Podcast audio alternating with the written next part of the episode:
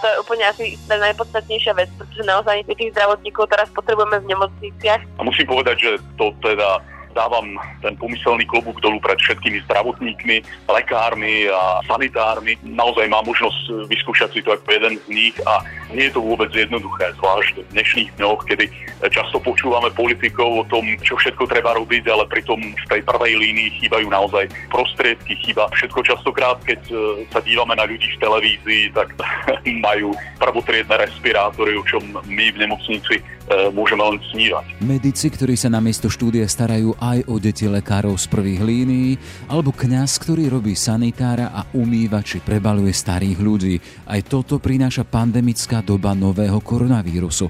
Natália Antalová a Karol Lovaš. Dvaja Slováci, ktorí žijú a pomáhajú v susednom Česku.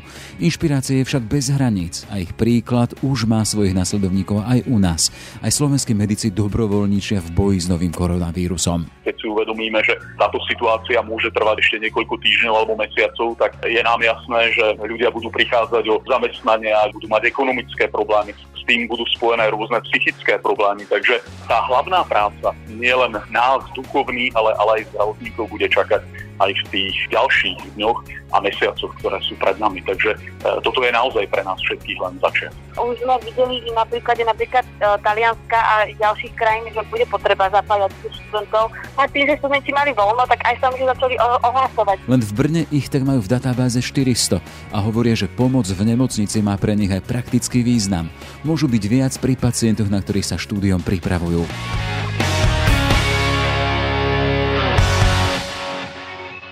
Je útorok 24. marec. Aj tento podcast vzniká vďaka vašej podpore, za ktorú sme vďační. Pekný deň želá Jaroslav Barborák. Ráno nahlas. Ranný podcast z pravodajského portálu Aktuality.sk. Koronavírusom bojuje aj susedná Česká republika. Nakazených má takmer 1200 ľudí. Zaznamenaný aj smrteľný prípad, ale aj 6 vyliečených, čo je pozitívna správa. Do vlny Solidarity sa zapojili aj študenti Brnenskej lekárskej fakulty Masarykovej univerzity.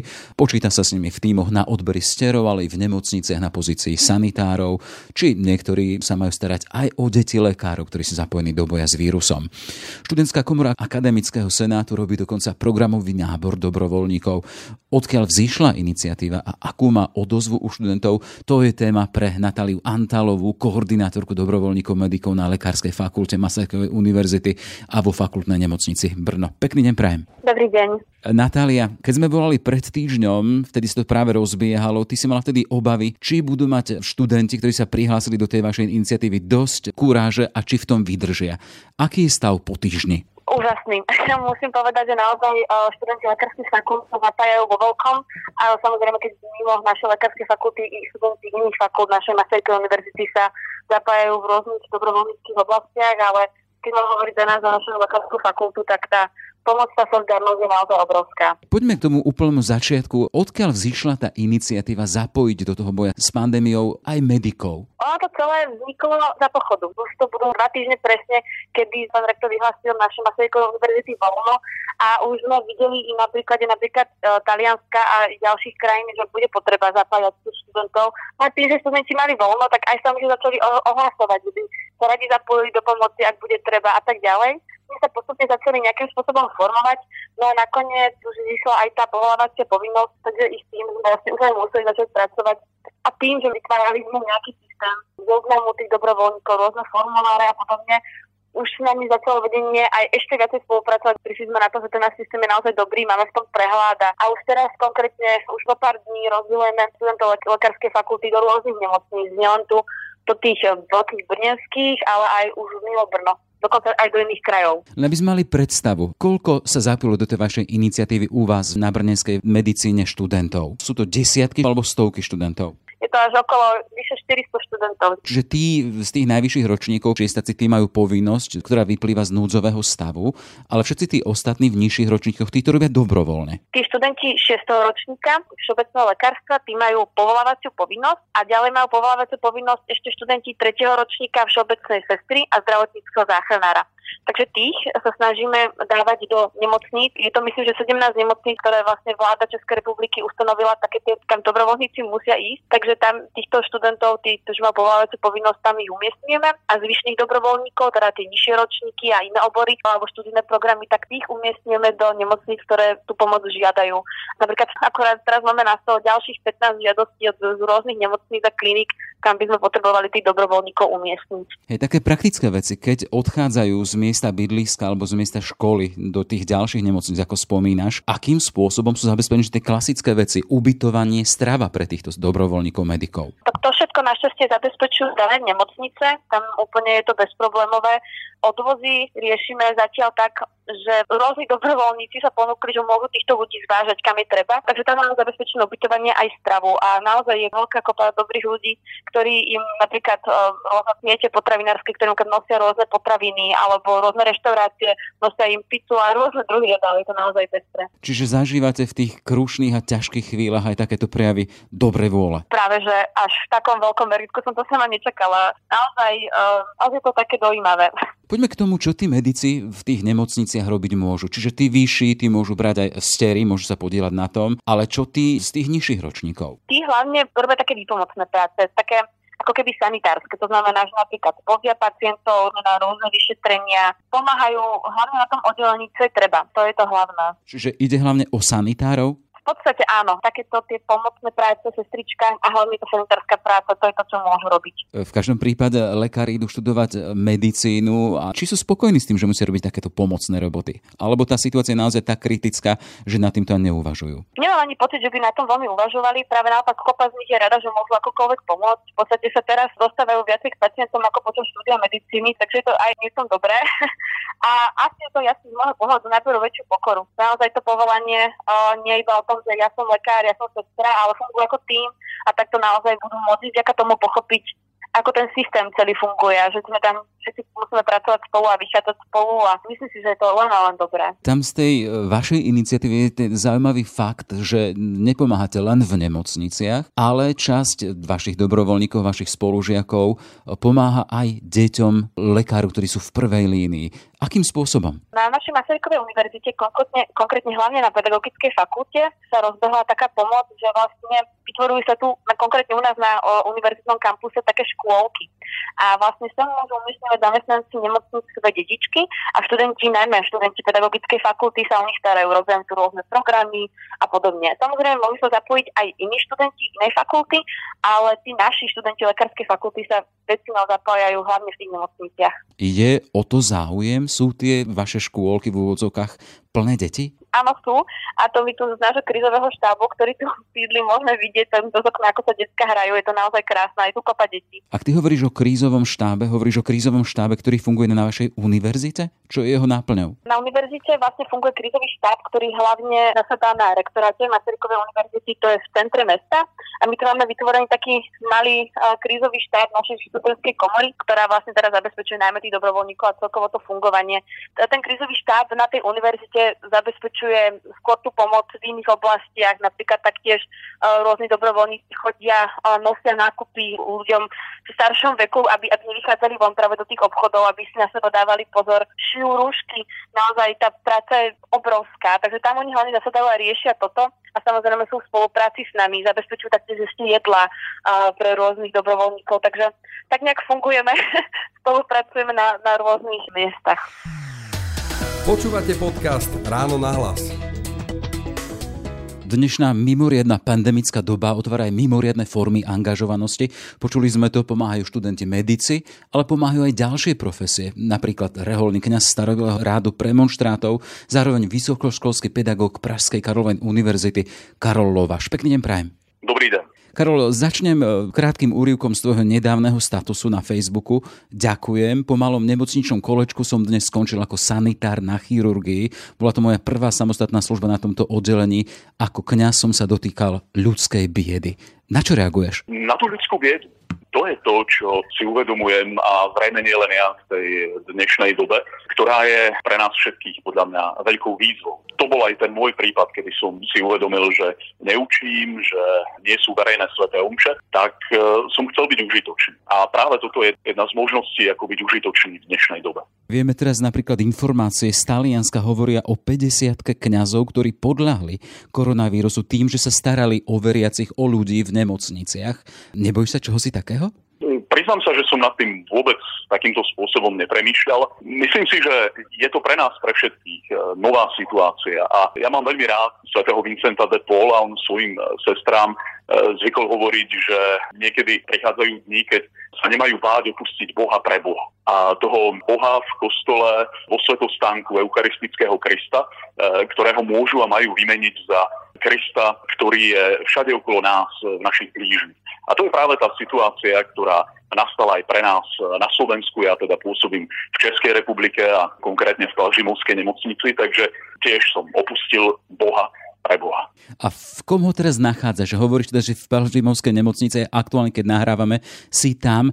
Aká je tvár toho aktuálneho Boha? Ako ho vidíš ty? Ja slúžim vždy ráno od 6. do pol 3. 8,5 hodiny a e, vlastne už druhý týždeň. A musím povedať, že to teda dávam ten pomyselný klobúk dolu pred všetkými zdravotníkmi, lekármi a sanitármi. Naozaj mám možnosť vyskúšať si to ako jeden z nich a nie je to vôbec jednoduché, zvlášť v dnešných dňoch, kedy často počúvame politikov o tom, čo všetko treba robiť, ale pritom v tej prvej línii chýbajú naozaj prostriedky, chýba všetko častokrát, keď e, sa dívame na ľudí v televízii, tak majú prvotriedne respirátory, o čom my v nemocnici e, môžeme len snívať. Že aj tie rúšky, ktoré máme, tak sme si museli ušiť, alebo konkrétne tu na Stalažinove v nemocnici, tá nemocnica si ich musela zabezpečiť.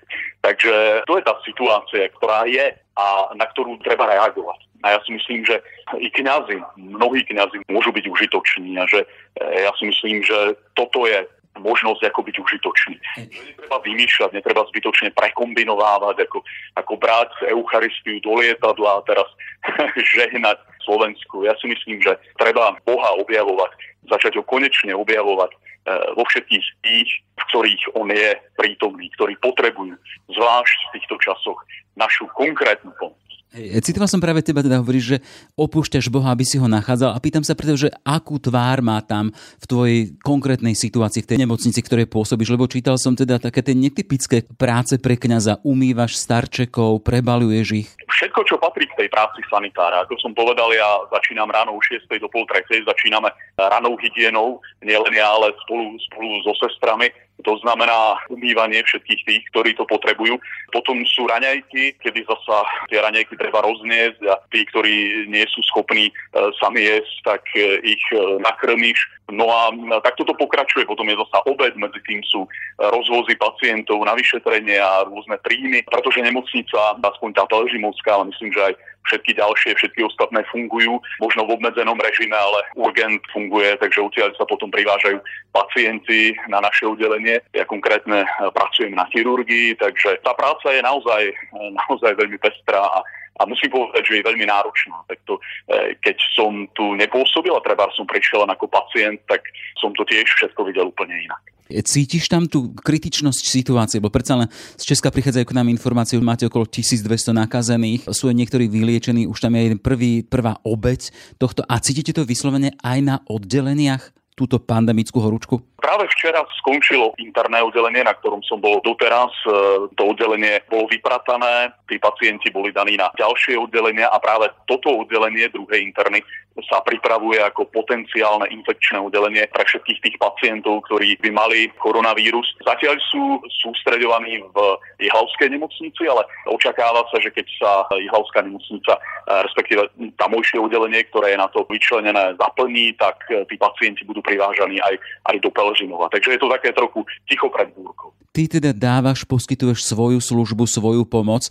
Dáva to niečo aj tebe, to stretávanie sa s ľudskou biedou a s tým utrpením? Určite, tých rovín je niekoľko, jednak je to taká tá osobná rovina, kedy zistíš, e, čo všetko dokážeš, čo všetkého si schopný, o čom by si dovtedy uh, si to ani nepomyslel, že budeš schopný tých vecí. A potom samozrejme všade okolo seba, asi nielen ja, v nemocnici e, počúvam to ďakujem. Ďakujem. Keď, keď poslúžiš, tak, tak zrazu to ďakujem je, je veľmi hlasné a veľmi, veľmi, veľmi ostentatívne a to je niečo, čo myslím, že nielen mne, ale všetkým ľuďom, ktorí na rôznych pozíciách v zdravotníctve dnes pracujú, veľmi pomáha. Je to taká dobíjačka. Predsa len e, kňaz na Slovensku, keby bol na oddelení v nemocnici, tak by to bola taká rarita a predsa len vieš, že ten status kňaza na Slovensku je iný, ale ako ťa vnímajú kňaza a sanitára tam v Česku? Ja myslím, že nehrá to žiadnu rolu. To znamená, že ako sanitár, či som kňaz, alebo nie som, tak musím robiť tú prácu. Som tam e, kvôli tej práci, to znamená, že... Ten tvoj status kniaza tam nejde s tebou? E, nikoho to nezaujíma z hľadiska tej práce. Samozrejme, e, tí ľudia, ktorí vedia, že som kňaz, tak treba sa chcú aj porozprávať a babičky, ktoré to už zistili, tak na to reagujú samozrejme, ale pravím, z hľadiska tej mojej pracovnej náplne to nehrá žiadnu rolu. Nie som tu ako kňaz, ale som tu ako, ako sanitár. Je to predsa len aj pre teba nová skúsenosť, hovorí, že o pol tretej že vracej sa do svojej farnosti. A čo potom? Ide toto je predpoludne s tebou ďalej? Priznám sa, že minulý týždeň, keď som začínal, tak prvé 3-4 dní, keď som prišiel domov, tak som sa umil, dal som si sprchu a musím sa priznať, že som ľahol do postele a bol som absolútne vyautovaný.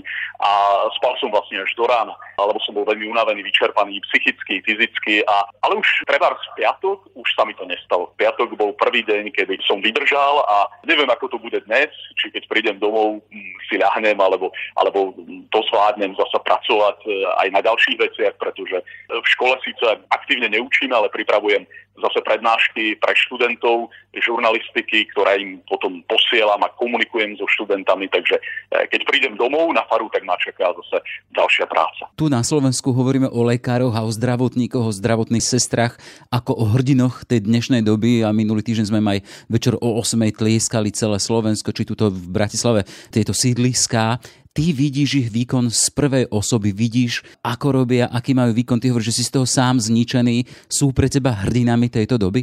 Celkom isté. Celkom isté. Tak ako som už povedal, že nikdy som si, keď som treba bol ako pacient v nemocnici, vôbec som to nedoceňoval a vôbec som si neuvedomoval, ani mi nenapadlo, čo všetko to obnáša. Pretože my často vidíme tie sestry len v tom oblečení alebo sanitárov, ktorí prídu k tej posteli, ale tá práca e, zahrania toho oveľa viac. A tá prvá línia znamená aj to, že naozaj tí zdravotníci, ja vidím to aj tu na Žimovskej nemocnici, že e, teraz ako sa vypratalo to oddelenie interny, ktoré by malo byť pripravené pre tých e, potenciálnych pacientov e, koronavírusu, tak, tak vlastne je im jasné, že tam pravdepodobne nastúpia a, budú musieť fungovať ďalej, ale e, ani v tomto nie je žiadna hystéria, žiadne nejaké oja, nepôjdem a tak ďalej. Samozrejme, že tí ľudia si kladú otázky, majú svoje rodiny, majú doma deti, manželov, manželky, rodičov, ale i pre nich je to nová situácia, ktorú berú v tej službe, ktorej sa ako zdravotníci upísali. Takže nielen to tlieskanie, ale aj taká nejaká možno duchovná podpora e, všetkých zdravotníkov zdravotníkov a lekárov v tých dnešných časoch je, je absolútne na mieste. Nik z nás nevie, kedy to skončí, kedy sa to začne uberať tým lepším smerom, že budeme vidieť teda, že to ide do prístavu. Dokedy chceš ty takto pomáhať? Dokedy nebudem povolaný k tým uh, mojim dvom povolaniam, ktoré mám, a síce k tej kňazskej, a síce, že, že sa budú môcť znovu slúžiť Sveté Omše a kedy sa znovu vrátim do školy, tak by som chcel byť do toho času užitočný práve týmto spôsobom.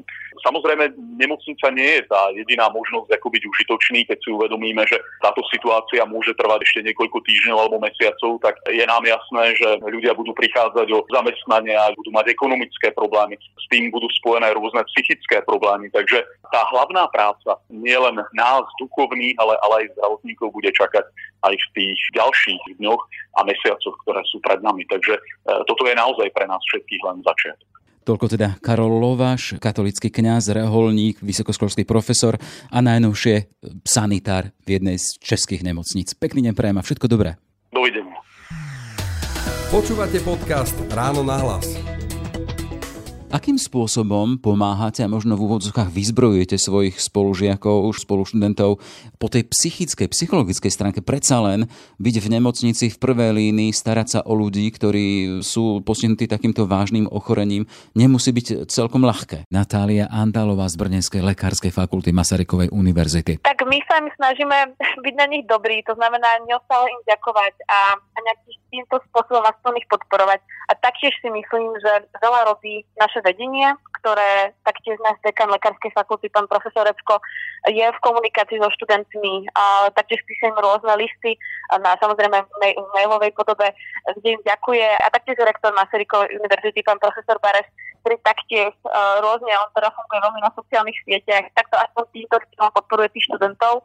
A hlavne ja si myslím, že ich práve taktiež uh, nejak drží v takej nádeji práve tá, tá veľká vlna solidarity tých rôznych reštaurácií a podobne. Že to veľmi naplňa, že tak oni tam stoja, robia niečo dobrovoľne zadarmo a tam zrazu príde niekto, kto im donesie pizzu. To sú také maličkosti, a ktoré veľmi pomôžu a sú v týchto momentoch veľmi dôležité, aby sme spolu držali a nejak si pomáhali.